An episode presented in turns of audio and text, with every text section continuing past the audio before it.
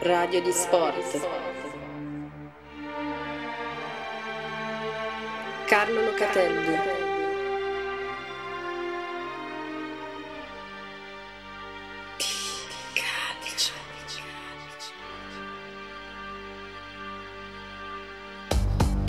Salve a tutti, sono Carlo Locatelli, questo è Di Calcio e sono qui insieme a Fede B a raccontarvi una strana storia sul mondo del calcio. Una storia epica che ci porterà alla scoperta di uno degli allenatori più vincenti e amati della storia. Una storia che passa attraverso le sfide, umiliazioni, sconfitte e vittorie dei protagonisti. Insomma, pura epica. A volte invece sono così strane, così contraddittorie, così incredibili da diventare un vero e proprio spettacolo, come un film che oltre ad essere epico diventa anche assurdo e surreale. Questa è una di quelle storie, perché questa è l'incredibile storia di un uomo di nome Brian Clough e dei suoi 44 giorni passati ad allenare il Leeds United. Brian Clough nasce a Middlesbrough il 21 marzo del 1935. Secondogenito di otto figli e di genitori operai, da calciatore era un formidabile centravanti che segnava in tutti i modi. Fra Middlesbrough e Sunderland mise a segno ben 251 reti in 274 partite, finché un bel giorno, il 26 dicembre del 1962, andò a schiantarsi contro il portiere del Piuri, dicendo così addio sia al ginocchio che alla carriera, a solamente 28 anni. Brian diventa così l'allenatore più giovane d'Inghilterra e comincia proprio dal basso. Infatti, l'Arpulse, per intendersi una squadra che valeva assai meno del Foggia, lo ingaggia e si mette in mostra per le novità che propone col suo calcio. Così viene notato e portato in seconda divisione dal Derby County, una nobile squadra decaduta che fondata nel 1884 aveva perfino toccato il baratro della Serie C. Il suo avvento è un ciclone, certamente in chiave tecnico-tattica, ma anche nel modo pubblico di proporsi. Infatti, può essere considerato il precursore di un noto allenatore di oggi, José Mourinho. Scorbutico, tagliente, permaloso, intrattabile, presuntuoso e arrogante, questi erano i giudizi su di lui, ma i risultati gli davano ragione ed era considerato il valore aggiunto della squadra innovatore del pallone, era solito ripetere la frase se Dio avesse voluto che si giocasse a calcio fra le nuvole avrebbe messo l'erba lassù. Pretendeva scambi brevi e geometrici, sostenuti da un gran ritmo. Poi si imponeva sui giocatori, esigendo disciplina, obbedienza e sacrificio, e alcuni di loro divennero suoi pretoriani. Ad esempio McGovern e O'Hare, tanto che se li portò ovunque, quando gli offrivano un centrocampista era probabile che rispondesse ma è più forte di McGovern. Inoltre puntava molto sulla preparazione atletica e le sue squadre stupivano per la grinta ossessiva e per i formidabili finali di stagione che si concludevano sempre in crescendo.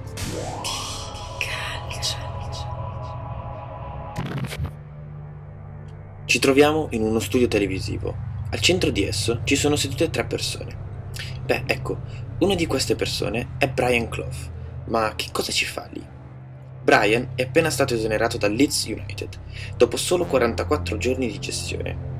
Com'è possibile una cosa del genere? Brian è uno degli allenatori più bravi d'Inghilterra e Leeds è la squadra più forte. La risposta la possiamo trovare nella persona che siede accanto a lui, Donald Revy.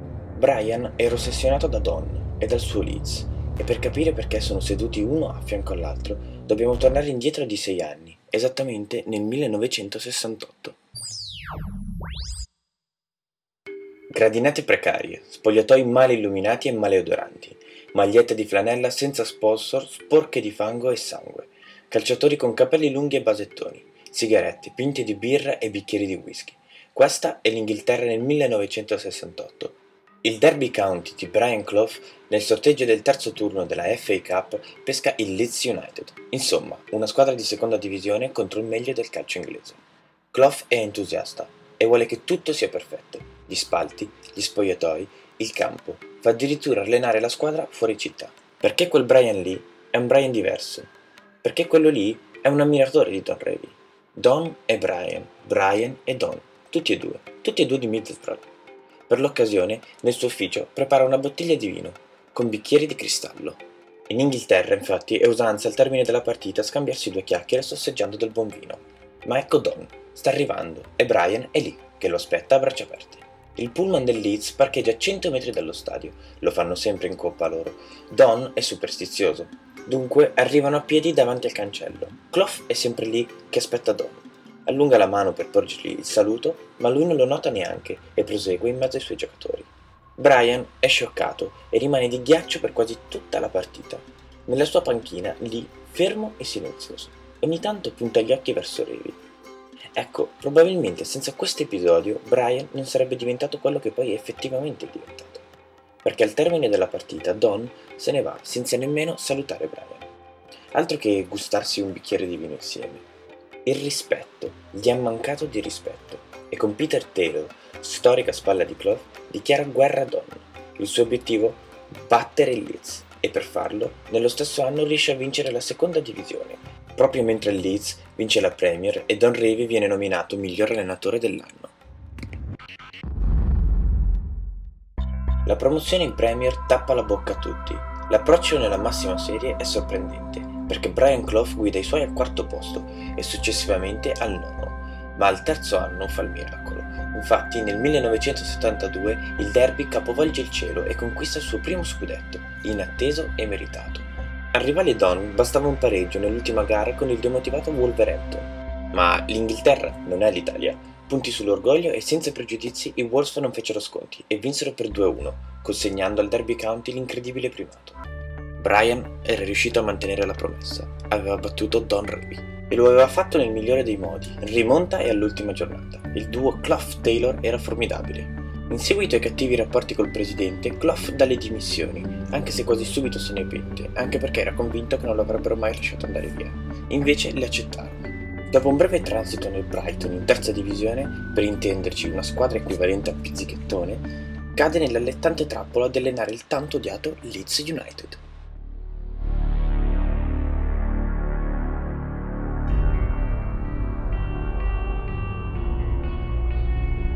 Nel luglio del 1974 l'Inghilterra non si qualifica alla fase finale dei mondiali di calcio. Ad Ellen Road, Don Revy tiene una conferenza in cui rivela di aver accettato l'incarico come commissario tecnico della nazionale inglese.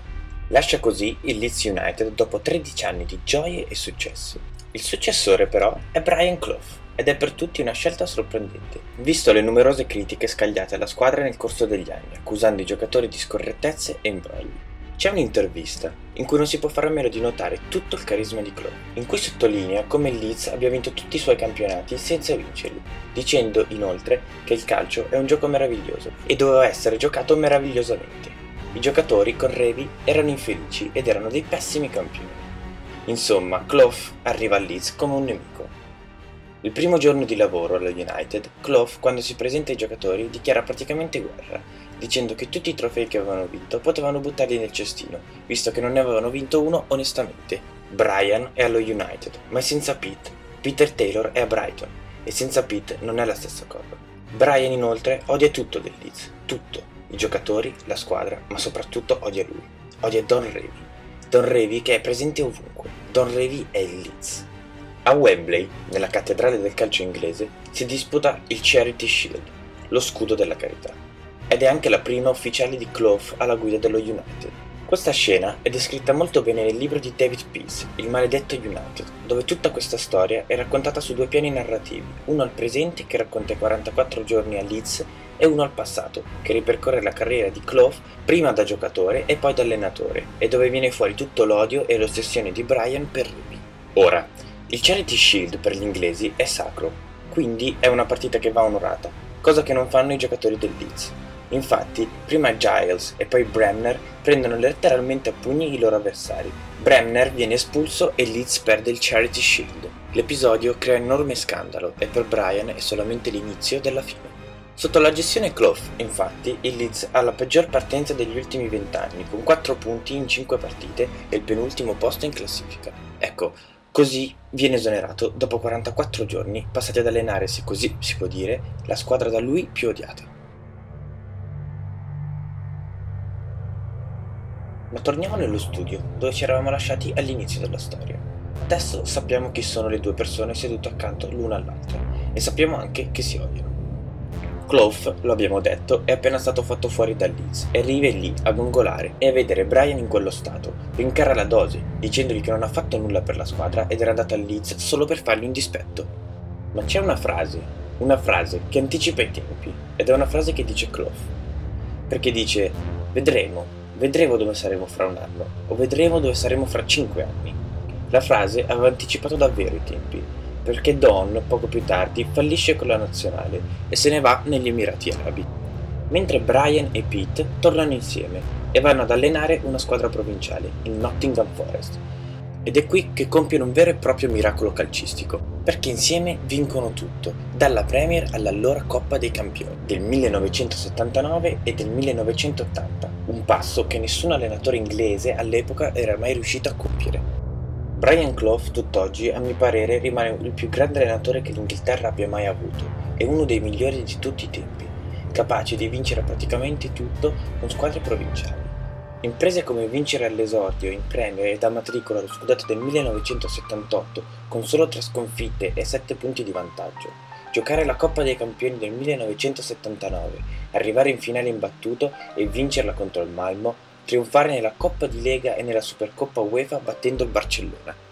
E nel 1980 ripunta tutto sulla Coppa e la rivince, a spese dell'Hamburgo. Il Nottingham Forest è l'unica squadra ad aver vinto più Champions che campionati, ed è anche la prima ad essere passata direttamente dalla Serie B al trionfo europeo. Brian Clough ha vissuto il proprio fatale declino perché troppo in alto era arrivato e da lassù poteva solo scendere. Nel 2002 entra di diritto nella Hall of Fame del calcio inglese non appena venne inaugurata. Nel 2004 muore di cancro a soli 69 anni, anche se le sue imprese rimarranno indelebili e irripetibili per chiunque altro.